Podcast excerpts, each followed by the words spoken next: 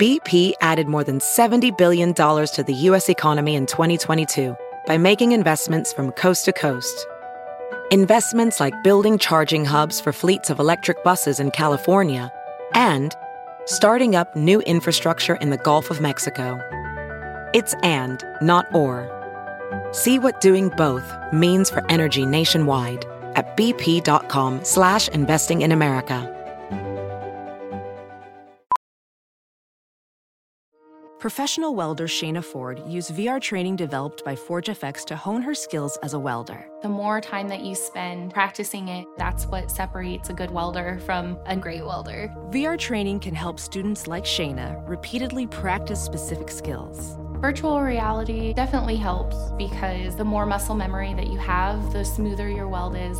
Explore more stories like Shayna's at meta.com slash metaverse impact.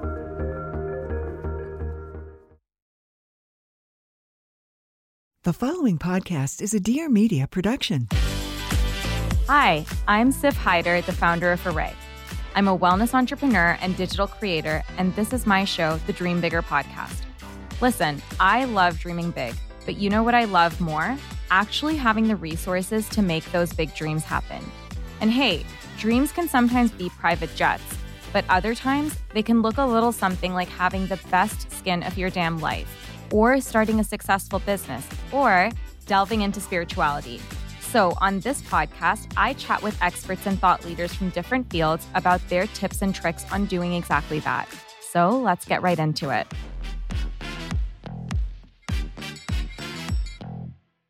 Okay, so we have a very impromptu episode today with a much requested guest. And I figured I'd just bang it out while we are in Val d'Isere together. So, Nish, you're back. Thank you so much for having me on the podcast. I'm so excited to be here. What a pleasure to finally meet the world renowned Sifa the Hider of the Dream Bigger podcast. You're so famous. You understand that? Oh, thank you. Thank oh you. God. I really, I'm nervous. I'm you nervous to be on the call today. On the call. Okay, so as you can see, we have one mic here. This is how impromptu it is, but we wanted to go over like Arrae business stuff, funny stories from early days, takeaways, basically things I'm asked a lot about on Instagram and like you guys have requested that Nish comes on. So, yeah, basically all things Arrae. Have people really requested? Are you just making this up to make me feel better? I I'm- I'm really hope. Oh uh, I- my I- god! yeah. Okay. I knew it. So, should we start with how we started the company? Yeah, let's start off with that. Why don't we talk a little bit about where the idea came from, how long it actually took us to start? Because when I remember the really early days, Siff, obviously, you know, we can go back all the way to London where we're sitting at a hotel and I was like, oh my God, Siff, I just don't see the world of you being only an influencer being good enough for you to live up to your potential. And I always said to you that there is so much more you can do than you know going to these hotels and taking photos of pretty places because that's what we used to do. We used to go to these hotels and then i would be you know the professional photographer for you. And as much fun as that was it wasn't the life that i envisioned for you to live and either for either for us to live. So why don't you talk about where the idea came from?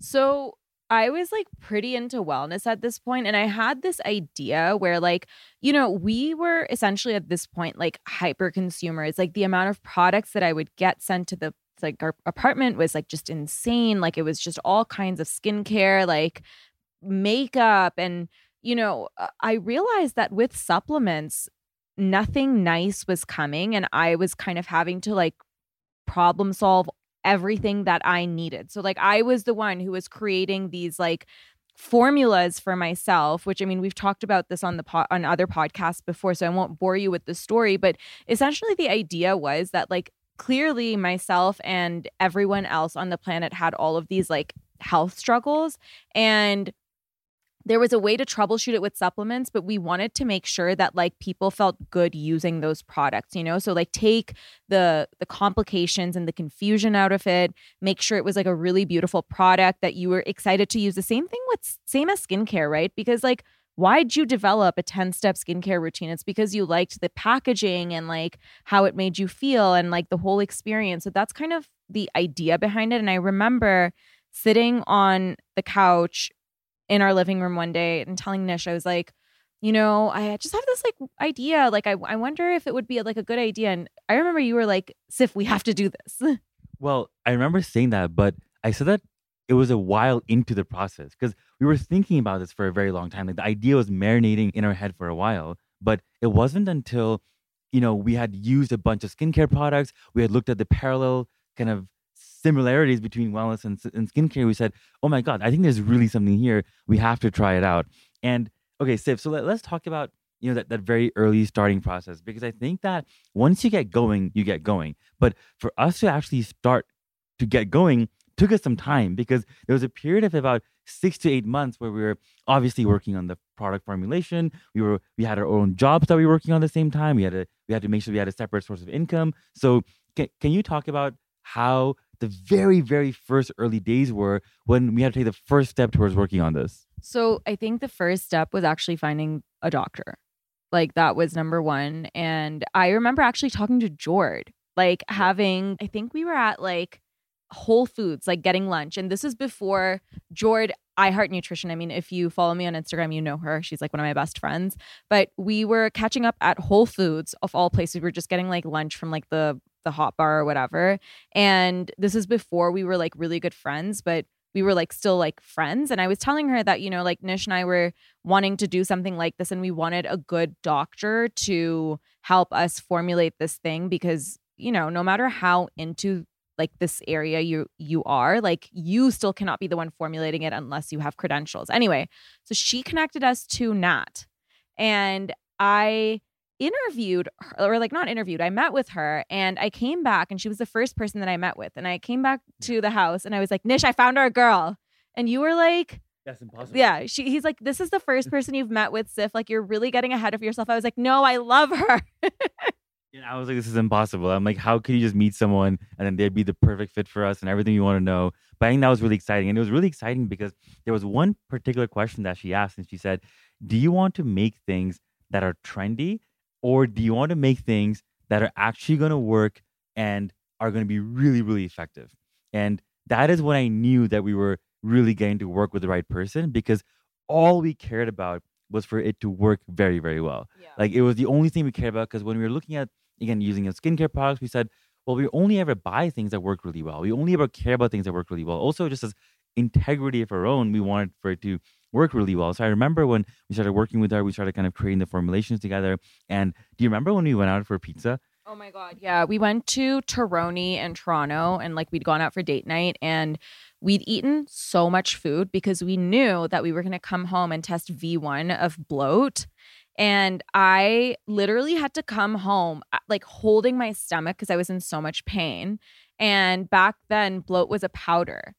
And the version one of that product was a powder. Okay. So I was like, okay, like I guess we're going to test this thing. And we put it into some water. I drank it and Nish drank it. And literally in 10 minutes, I was like, Nish, my stomach doesn't hurt anymore. Like I myself was shocked. No, I couldn't believe it. Yeah. I- I- classically, as a dumb man, I did not know what bloating was, right? Like you don't actually understand these symptoms until you start working in the industry a little bit. And so I started, I, I was like, wait, what, what is this? Like, wh- why is this uncomfortableness gone? And then that's when I realized that this was actually one of the craziest products ever. And then the first time I was like, wait, this is fluke. You know, I just don't think, I just think that I feel this way, placebo or whatever. And then we did it again and again. I was like, oh my God, this really, really works. And then we started giving it to our friends and mm. they were like, oh my God, this is super amazing. But here's what is really interesting about this process because I think a lot of times people ask the question, okay, so I'm starting this thing, I've giving it, I'm giving it to all my friends. How do I know that what I'm working on is actually working? And how do I know that what I'm working on is actually a idea worth pursuing? Mm-hmm. And so what's really interesting is you would talk to all your girlfriends about this and they would be super excited about it, at least from a anecdotal perspective. I would talk to my guy friends about this and they would look at me with a blank stare. And what was really interesting about that is instead of being like, wait, you know, this idea is not going to work, it was actually a really key learning, which is that, well, this is something that obviously women resonate with more. It's not even that men don't actually resonate with it, it's something that women resonate with more. And as a result of that, it's just interesting to see who it's, a, it's such an anecdotal way of seeing who's going to be liking your products initially. Yeah, and I think it made us realize as well, which is something that I kind of knew, is that you can't be everything for everyone. You know? So and I think that this is like a good takeaway for any anyone who's like looking to start a brand is that you should niche down and like really know your avatar and like really understand how to speak to your customer and had we gone after both men and women and like not really been intentional about who our customer was, I think that it would have just been a message that wouldn't really land with anyone. So as a brand, like I think like going really niche is smart and then also in that same breath, I'm very grateful that we launched with just two products. In fact, I would have gone back and launched with just one. One. one. Yeah, that would be our takeaway. Do you remember when we were talking about it earlier? We thought we were going to do 5. Yeah that it was going to be five. Okay. Can you even fucking imagine like the nightmare of the storytelling that would have to be five products? But we did two because we felt like those two problems worked, you know, like common bloat, they work really well together. And we figured that the product education would be less.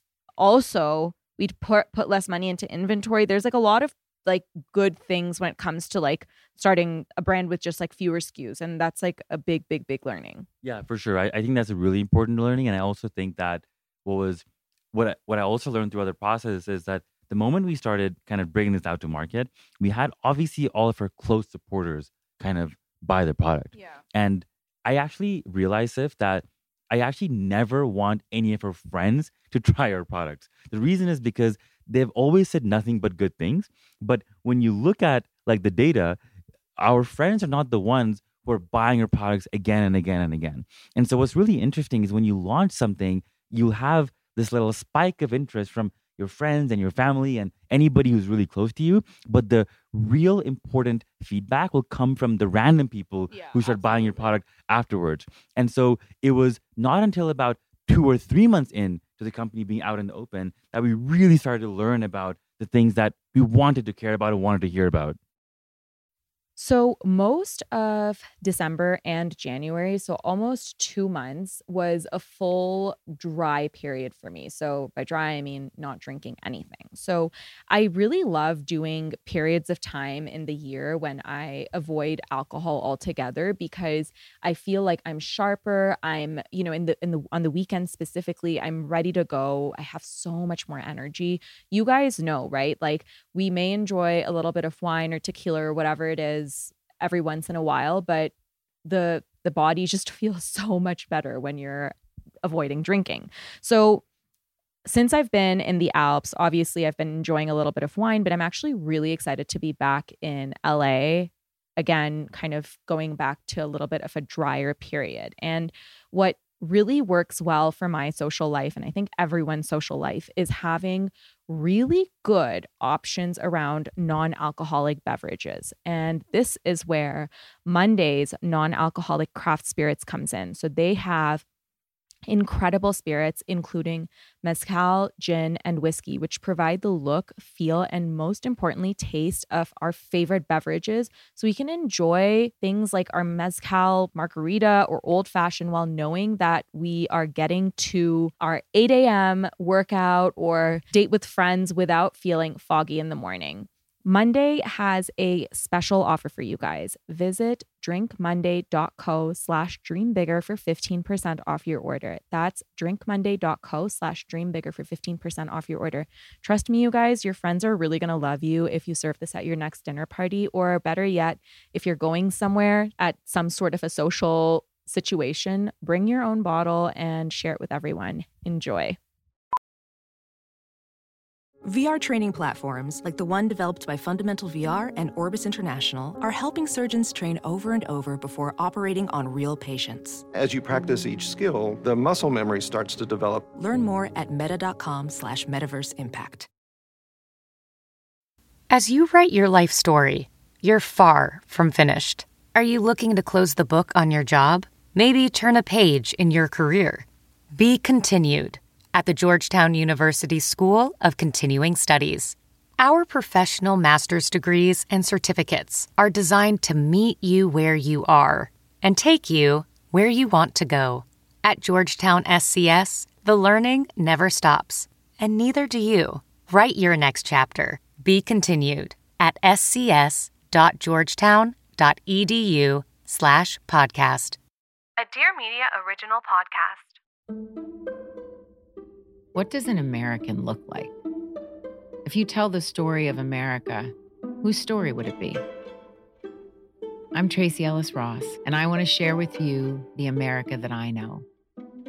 Inspired by the words of Langston Hughes, I Am America is a collection of untold stories that make up the complex and beautiful promise of our country. I'm America premieres on January 31st. Listen wherever you get your favorite Dear Media podcasts.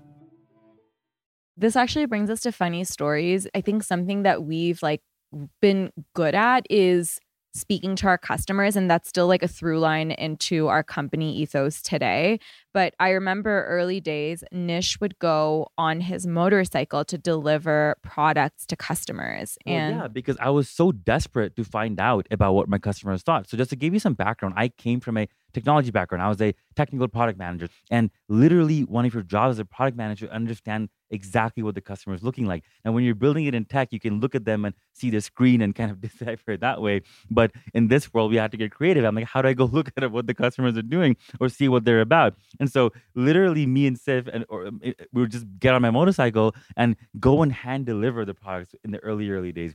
These people, and as a result of that, Siff, we would like. I don't know if you remember, but I was delivering things at any time of night. Okay. Oh my and god, yeah. It was insane. Like one time he went, it was pretty late, and this poor girl got like really scared because Well, yeah, I showed up at 10 p.m. Okay, I thought I was being really eager. Like, oh, you ordered at five o'clock. I'm showing up at 10. You know, I'm better than Amazon. Okay, who Amazon? Who? Who is that? Who, what is same day delivery? Amazon Prime, Arrae Motorcycle, Ni- Nish's motorcycle delivery. That's what I'm talking about. So I showed up on my motorcycle at 10 p.m. Knock on the door. She has one of those, you know, ring, whatever, those things that you can see the camera. She's like, "Who is this? Why are you here?" I'm like, hey, I'm here to like really enthusiastic. She's like, leave it at the door and never come back. But okay, to be fair though, I would say like except that one poor girl, probably because of time of night, everyone was so nice and the kind of data and information we got speaking to our customers. I'll never forget when you went to deliver product to Lee. oh my god. And Lee was like one of our early customers. Shout out to Lee. And she's still a customer today, like one of our top Three customers. years later. Yeah, like it's been forever. But Nish went to drop it off at her place. He got like they they spoke for one hour. You guys, like he came back with a best friend. It was like No, no, bizarre. straight up, we sat on her lawn yeah, yeah, yeah. and had a conversation. And then this kept happening. And then I remember. Um, I was uh, like, we were in, we were going out for lunch one day, and we bumped into her, and you're like Lee, and I'm like, oh my god, you are the Lee, and yeah, it was just in. we bumped her again, again like last summer. or, like, yeah. couple- well, no, months- no, two months ago. Yeah, we were back in Toronto and like we just saw her at dinner. And so it's just really cool to have that direct line of communication with our customers. And like, I don't know, you just learn so, so much. And also, back in the day, our customer service line was connected to your cell phone. So we would take calls from customers. I have been on the phone with a customer for one and a half hours troubleshooting her health issues, referring her to doctors. Like, I mean, like exchanging life stories. Like it's, I mean, it's really we've we've had a lot of conversations. I think it's the way to do it. It's the only reason why we really understood who we were talking to, what their problems were. It kind of helped us understand our product development cycle. It helped us understand the flaws in what we had. It helped us understand what people are looking for, how to speak to them. And more importantly, there's something so artisanal about that period of time in the business. Like that period of time, you will never get again. Well, it's to do things that don't scale. Well, it's to do things that don't scale for sure. I mean, so essentially, the idea behind that is, there's in the early days of the business, that's the only time where you can do certain things that are not really scalable because big companies cannot do them. Like Jeff Bezos is not out there delivering on his motorcycle to every single customer because it's literally impossible. But when you're really small, you can do that. And the the exciting thing about that is you can create like this unbelievable experience, this experience that they're never gonna get from another company or brand or whatever that might be. And more importantly, you'll learn the nitty gritty of what every single person wants to wants to hear, wants to believe, what what you want to provide to them. And so you're able to curate this 10 star experience by doing things that nobody's able to do And also, it is only possible to do when you're that small. Even today, we actually try to do things like that where I will go and deliver product, they go live next to me. But it's just it's just so much more possible, possible, and exciting to do in that period of time. So it is really artisanal, and I always want to go back to that. In fact, whenever we're even thinking of a new idea or of a new realm of things to do, I think that we go back to that trait, which is how can we go and provide a 10 star experience, and how can you know Sifan or I personally do something that will allow us to give us the conviction that we need in order to blow this up later on. And so I think that the only way to be able to do that is go ahead and do things that are unimaginably possible to the regular human being.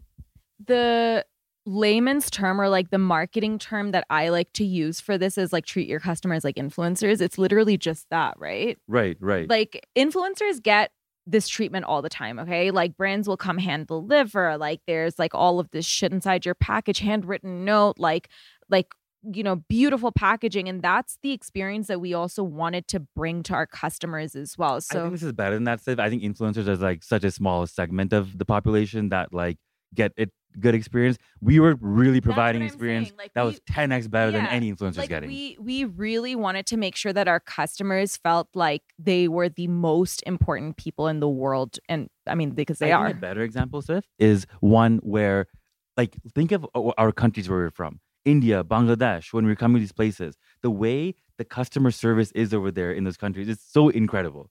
It is truly. This is this is your new favorite thing. Well, it is true. I'm, it's not my new favorite thing. Is that this is where we grew up? Okay, when you go there, even like when we go there every summer, it's incredible. Like the way that you get treated, just as in the restaurant or where, wherever you're going, it is beyond anything that anybody experienced. It's better than any influencer. I promise you, no influencers going and getting treated the way that you know you're getting talked to at a restaurant, especially you, Siff. Okay, so anyway, I, I think the, the gist of it is do things that don't scale and and provide a 10 star experience. That was really really fun. Why do we work well together?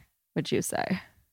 So one of my one of the things that I learned by through my readings and also by kind of working with other people is the coolest things happen when two different types of people and especially different types of people I mean different skill sets, different mindsets, just people you would never think should be together or work together or would get along actually end up getting along and build things in that way. Because then what, what happens is you bring Disparity of thought. exactly disparity of thought and completely disparate ways of of doing anything in the world. Now when those two things come together that is when the magic really really happens and so for us you know when you look at you you're just on a different realm of thinking that i am okay? I will never forget the number of times where you're doing things and i'm like oh my god Siff, what are you even doing here? Like what is this furry like look at this hat. This hat is ridiculous. It makes no sense. I would have never bought this hat. I would have never talked to anybody with this hat. Yet i am now married to someone with this type of hat. Okay so and that is and this is it this is where it is like this is exactly why it's so exciting to be with someone who would do something so crazy different because i think that we bring such unique and different perspectives to the table Yeah, I think when working with a co-founder, something we've seen people make a mistake in is trying to work with someone who's exactly like them. So I think the danger here is that you end up first of all, no one's going to agree on every single thing, okay? Like as co-founders, no matter how similar you are, you're going to have times where you disagree with one another. And if you guys are working on the same thing, no one has a last say, right? So I think that that's really problematic with Nish and I because we're so different. Number one, the disparity of thought that we bring to the table allows us to always challenge the way that we're thinking. Okay. So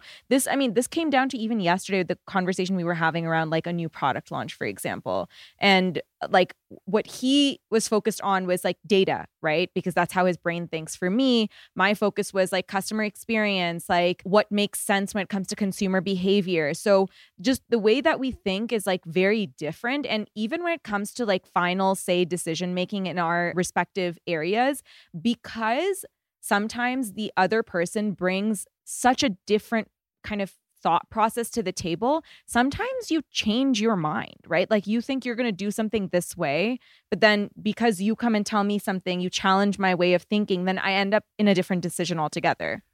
I think I think that that's definitely true, and I think the way I think about this kind of is you know the hedgehog, hedgehog concept, Mhm. which we learned from the book Good to Good to Great, Great. by Jim Collins. It's one of my favorite books to get started when it came up about business. And the hedgehog concept is es- essentially the idea that a hedgehog it's really cool as this tiny little animal because you know it can't really be eaten or can be attacked by a a predator that's double its size or way more aggressive or whatever that might be because it's so well protected. And so you'll see those videos of like, you know, whatever animals coming up with the hedgehogs and they get spiked. I don't know the, the, what the right term is, but and then they go away because they can't see me do it. And so what's really cool is that it has one thing. The hedgehog has one thing it's really good at and it's good at defending itself. And as a result of that, it survives.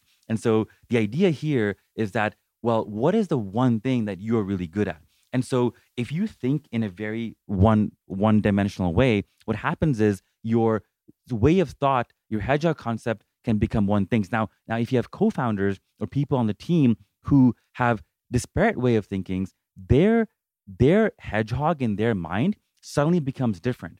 And what's really exciting about that is now you start building a company which has obviously one true goal, but the founders can think of different things in a very unique way where their hedgehog is unique to them. And so what I like about us, Siff, is that when I am thinking of, okay, what is the one thing that is I'm really excited about and the one thing that I must focus on when whenever it comes to whatever, that that concept is completely different to yours. And now we can really put all of our energy into that, but now all of a sudden erase a company that is growing with two different hedgehogs to protect it. And both of those are very well developed kind of hedgehogs. You know what I mean? Yeah, I 100% know what you mean. And like, also, I guess this covers the fact that the amount of ground you can cover when two people specialize in two different things is insane. Nish and I, early days, essentially, we were able to together do every function in the business. Mm-hmm. Like,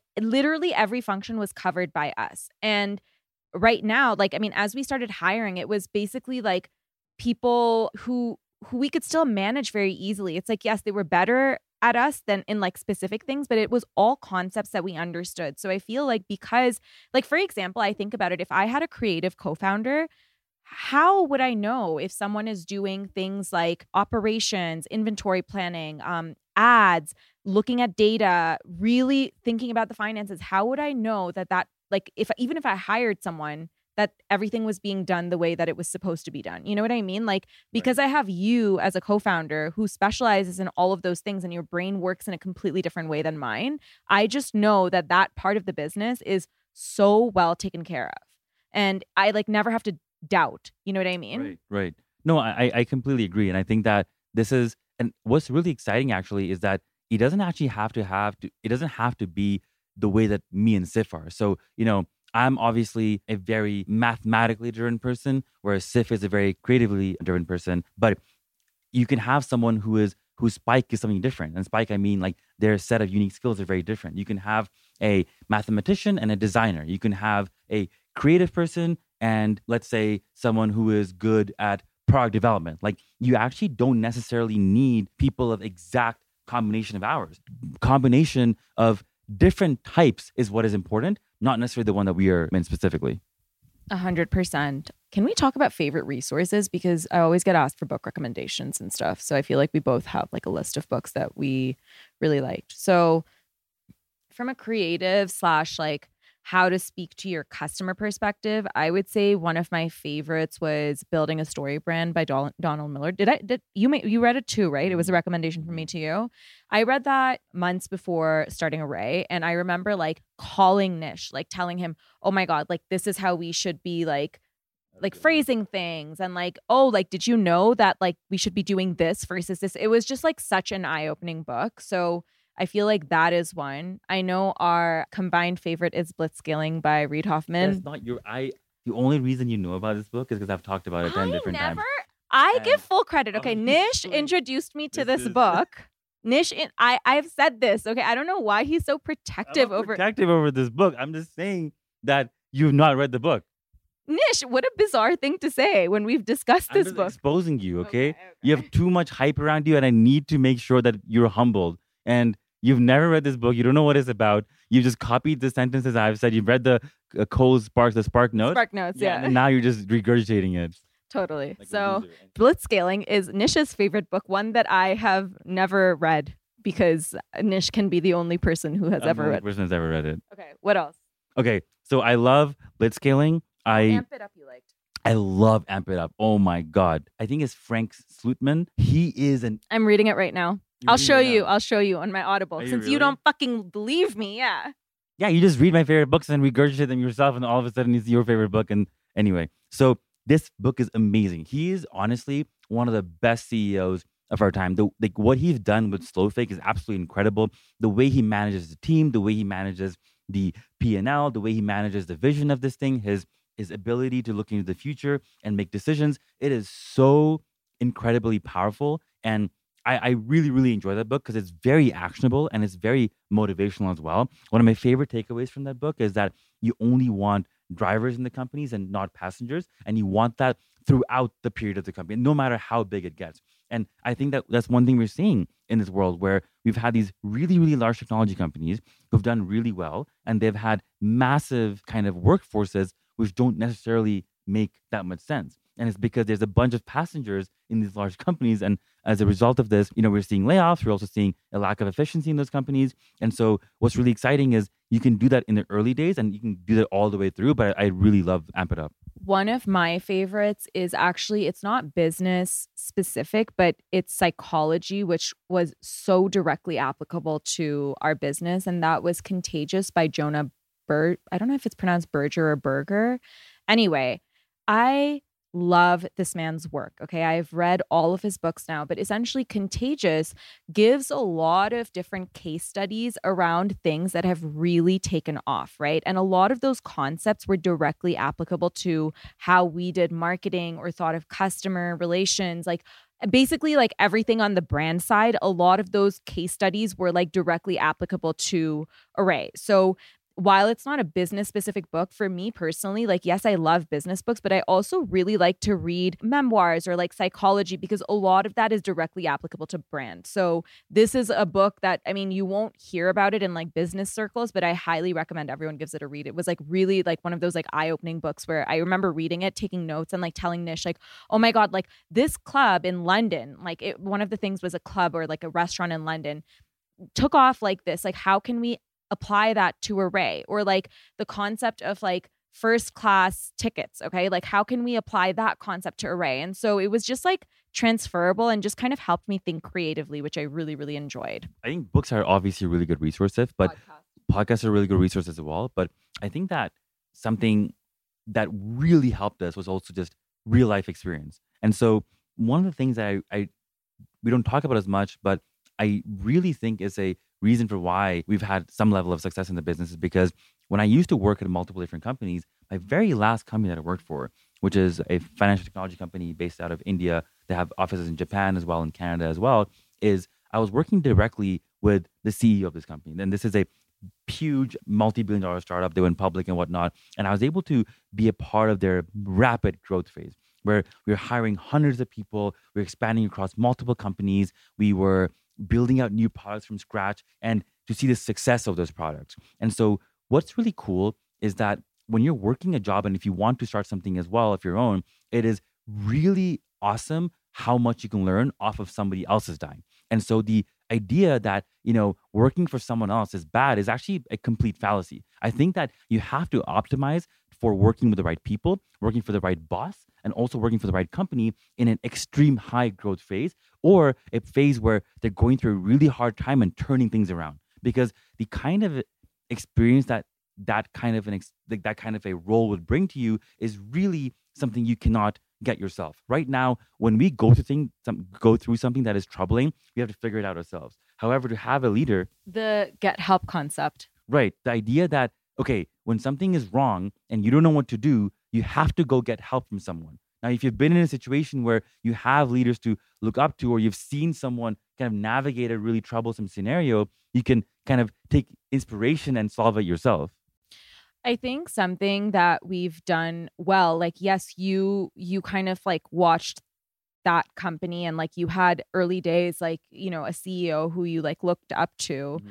But for us, something that we've done that's like really helped us and that I highly, highly advise people to do the same is surrounding yourself with other people who are like very smart. So when people think of like your network, quote unquote, I don't really like the word networking, but like building your network, whatever, people think like going up, right? Like, like, you know, taking someone for coffee chat, whatever. Like, yes, it's good to have kind of those sorts of mentors, but also what's really useful is having friends who are doing like similar things, maybe a couple of steps ahead of you, or like specializing in a different sort of things. So, for example, for us, when we were going in to raise our first round, I got help from peers who were like a little bit ahead of me, who I connected with through the podcast or like just like that sort of modality. And like we were kind of on even ground because like we were doing similar things. They were a little bit ahead of me and they were like very helpful and like I'm I'm forever grateful to like those women who did kind of make those intros and like they gave us so much advice on fundraising because that's something that they'd done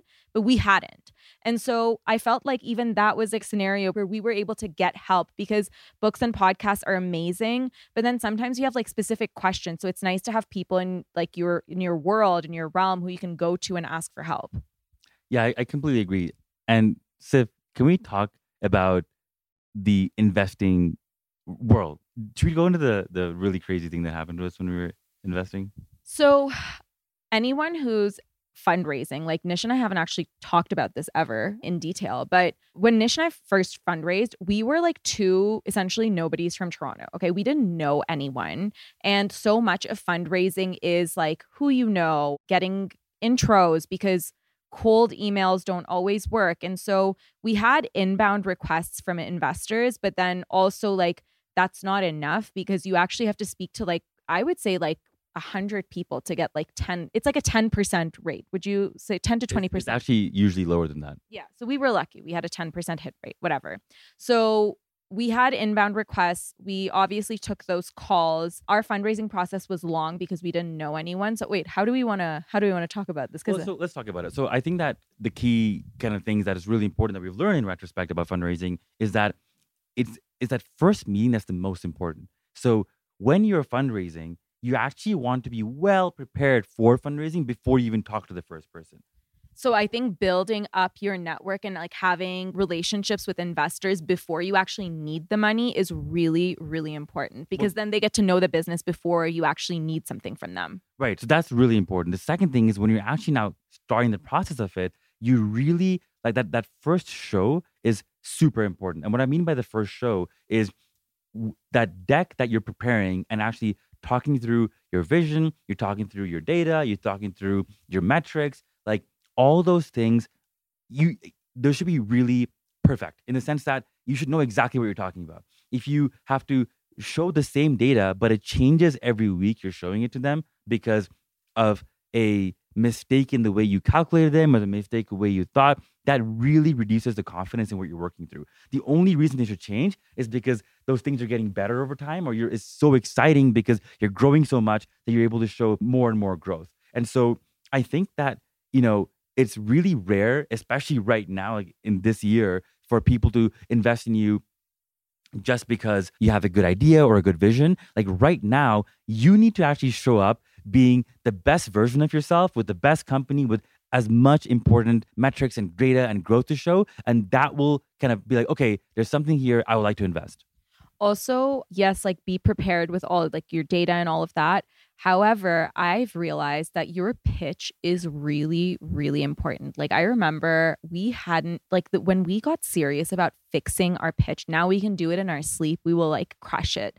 But our pitch was a little bit shaky and i remember meeting with an investor like a like a, a, fund who we actually really wanted. Do you remember that when we were in new york? Yeah of course. So we really wanted them to invest in the company. This was our first round and we'd met initially with like one of the the partners and like we got along well with him and then he kind of then we met with his committee.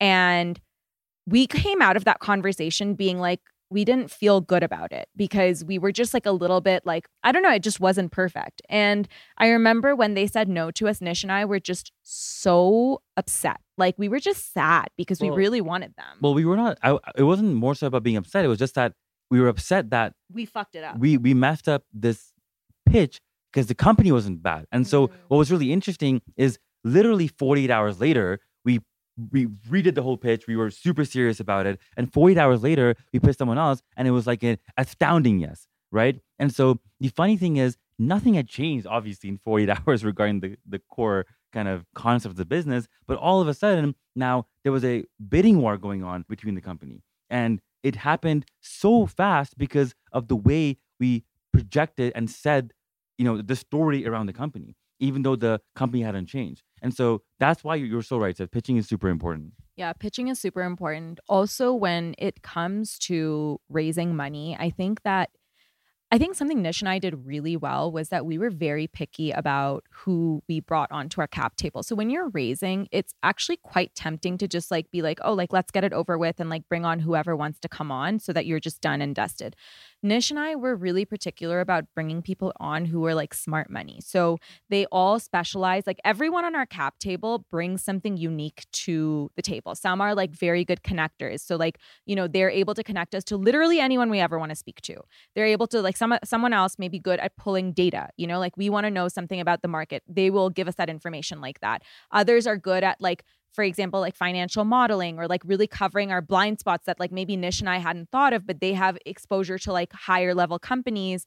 So everyone brings something unique to the table. So I think that my takeaway here is don't just settle for dumb money. Okay. You want to make sure that your partners are like people you want to essentially like, you're going to marry these people. Okay. They're going to be a part of your company forever. Yeah, I, and I think that a different way to think about it as well is you not only want obviously smart money, but I mean specifically by this is when you're looking for a set of investors, you want network investors, people who are going to connect you with other founders, other companies, other investors. I think that's what a network investor is. You also want investors who are financial investors. What I mean by that is there's different investors in different realms. Some some of them have larger funds, some of them have smaller funds, and you want people who are going to back you through the lifetime of your company. I think that that is a really strong indication of the intention of the investor. And also, you really want that because they, obviously you're going to go through bad days and you want someone who's going to back you through the company. And I would add also if eh, like adding operators to the mix as well is important. Right. So then you want financial investors and you also want operating investors. These are investors who might be really small, but it actually might be an operator, an ex operator that is now running a fund who's able to actually go through certain nitty gritties with you to be able to kind of work through very minute ideas that you might be running through your head. And so I think it's important to realize that investors come in different forms and shapes, and you want, honestly, as as big of a variety of those as possible. And you want to be able to think through this as you're going through your raise because the the wider this group is, the more set up you are for success. Okay, I want to talk about red flags when it comes to investors because we've learned from this. So, Can I can I just tell the stories of, of how this happened? Essentially, well, there's two. Go ahead. One is remember the people who we had many conversations with, and they're like, just kidding, we don't have money, or like they. well, they didn't tell us this, but we were like, why the fuck is this process taking so long? And then I did some digging with like some of my friends, and like, uh, you know, my friends are like founders and like they know so many people. And so they did some like intel work on my behalf, and we found out this fund who we'd been talking to for like, I Three weeks. three weeks and three weeks by the way is like it sounds like a short period of time but you've had like 20 conversations with these people by this point okay like it's just fucking conversation after mm. conversation and they're like not closing the deal and so we found out they had no money to deploy from their fund like their fund had like gone dry and i was like what the hell they wasted our time Yeah, that's that's definitely one of them. And the other type of investors I really dislike are the people who are unable to make decisions on their own. Okay, there's investors out there who will wait. They'll wait to see how your fund is going, who else is coming in, whether there's interest or not, and then they'll wait for the last minute to jump in. And by the way, like it's fine if it takes a little bit of time. Like it's it's okay, right? Like people, but uh, the thing is with our investors, they've been a yes from like very early days. Like they never let us on.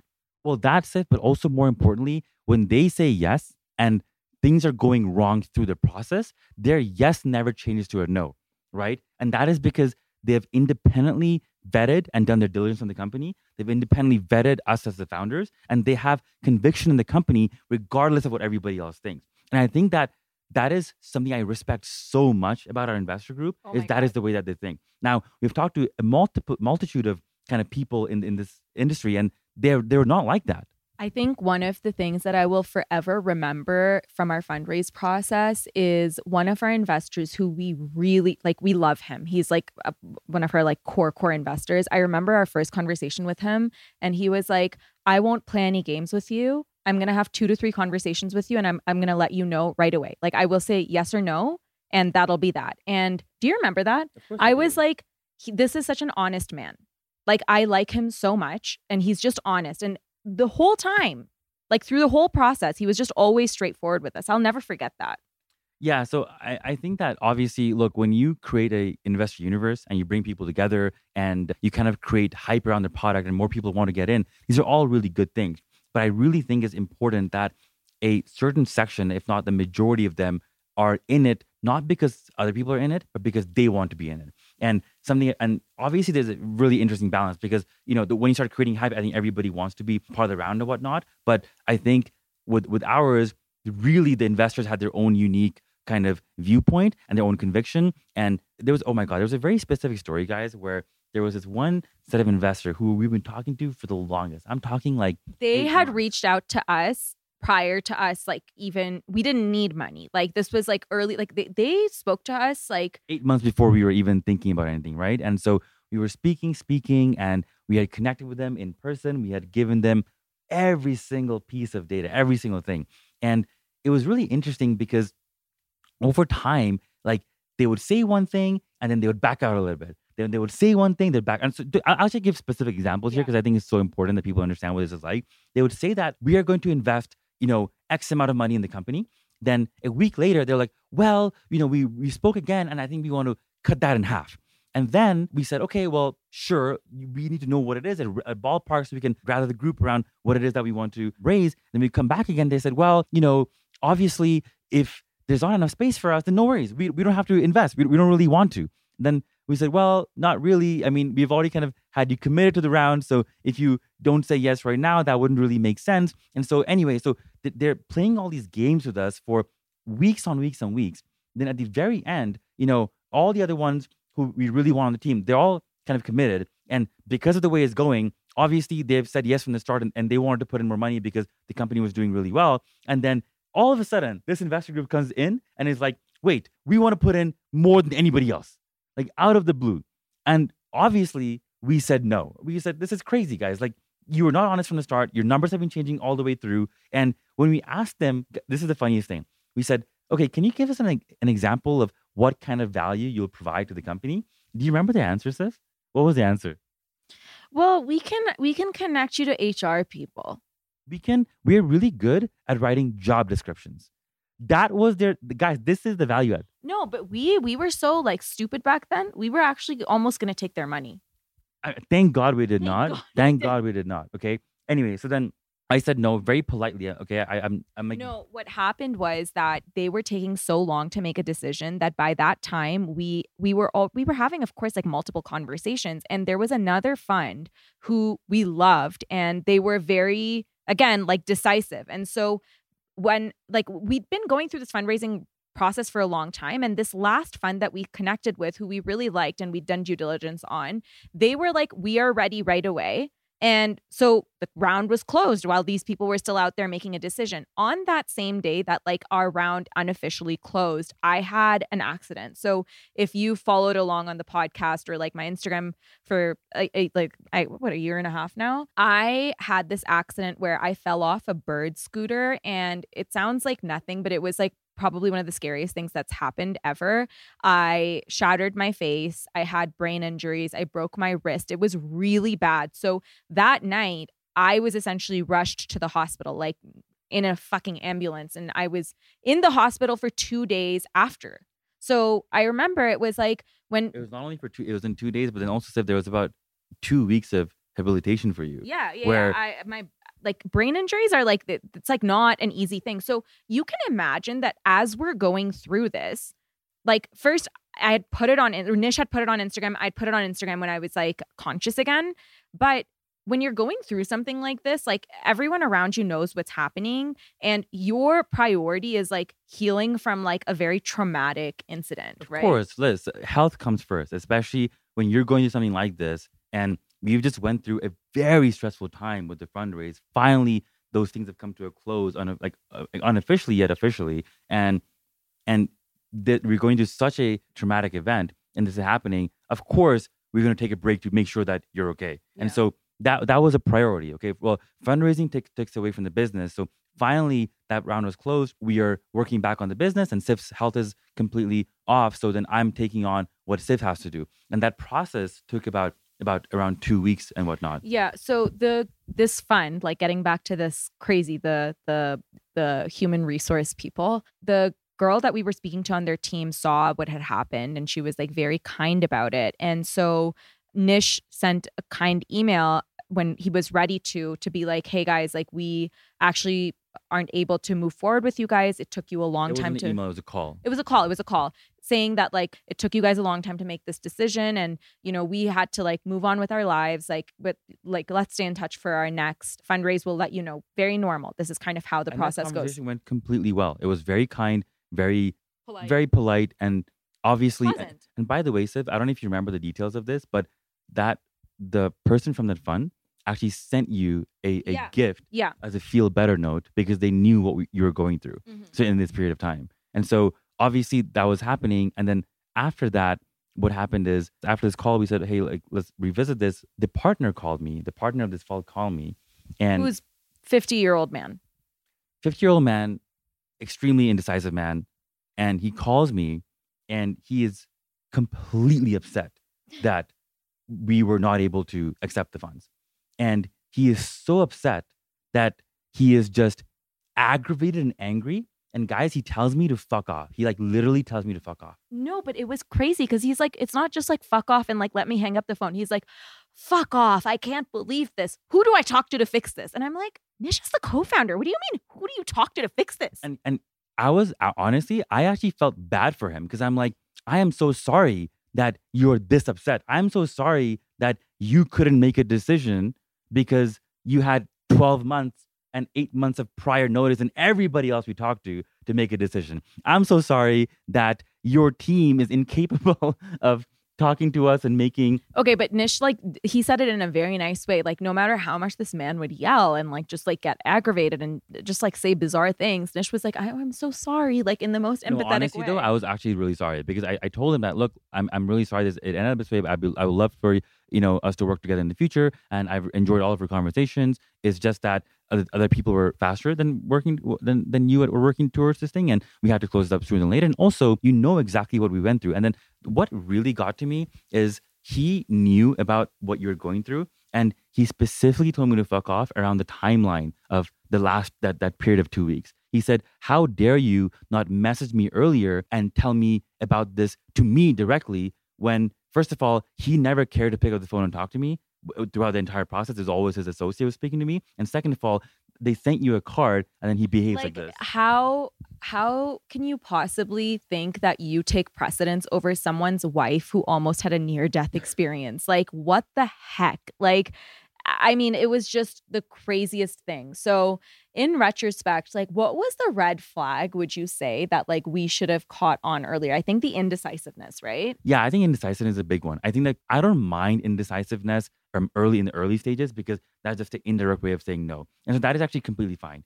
It's indecisiveness over long periods of time mm-hmm. is what I really dislike. I think that is just a indication of poor decision making and poor conviction and a poor team. That, that's what I think. And so that is a big red flag. And the second flag is the inability to be polite and extremely No, but no one shows that like right till the end, right? So like, it, like No, of course, at the end, Seth, I think that you know, truly, there's a lot of people that will, which which we actually have seen where it didn't work out, and it worked out. It didn't work out in a very professional way. So this was unprofessional, mm-hmm. and so you know, if you're unprofessional on top of those things, that is also such a red flag. I think there's there's no space for unprofessionalism. Yeah, I agree. And then also understanding someone's value add and like never settling for someone who's like just I don't know, like giving you some bullshit value add, like writing job descriptions. Like what the fuck? Like you don't need someone to write job descriptions. You can write that yourself, you know? So I feel like that is probably like the red flags and like how you should properly do your own vetting when it comes to picking investors. Okay. We're at 52 minutes and so this is long. And so we ca- we can't get through everything we wanted to talk about. I feel like we need a part 2 though at some point. Okay, we, we're done now? Yeah. But we had so many good things to talk about. I know, I know. Yes. Oh, you you liked it. You had fun this time. It was a good one. It was a good one. Yeah, it was a fun one. Okay, so um yeah, this was a fun episode and we'll do a part 2, but I hope you guys found value in this one. I feel like, you know, we've talked about a lot of things that we haven't ever spoken about in any other setting. So this was this was good. It was amazing. Thank you so much for having me on. Siff. Well, come on again. I feel so Anytime. famous. wow, amazing. Thank you so much for listening. If you loved the episode and feel like it brought you value, don't forget to rate the show and leave a review. It takes five seconds and really helps the show grow so I can keep bringing on awesome guests. If you want to follow me behind the scenes, you can find me on Instagram at Siff Haider. And don't forget to hit subscribe so you don't miss a thing. I drop new episodes every Tuesday, so come hang with me and shoot the shit with some really smart people, learn and unlearn, and have a lot of fun. See you next week.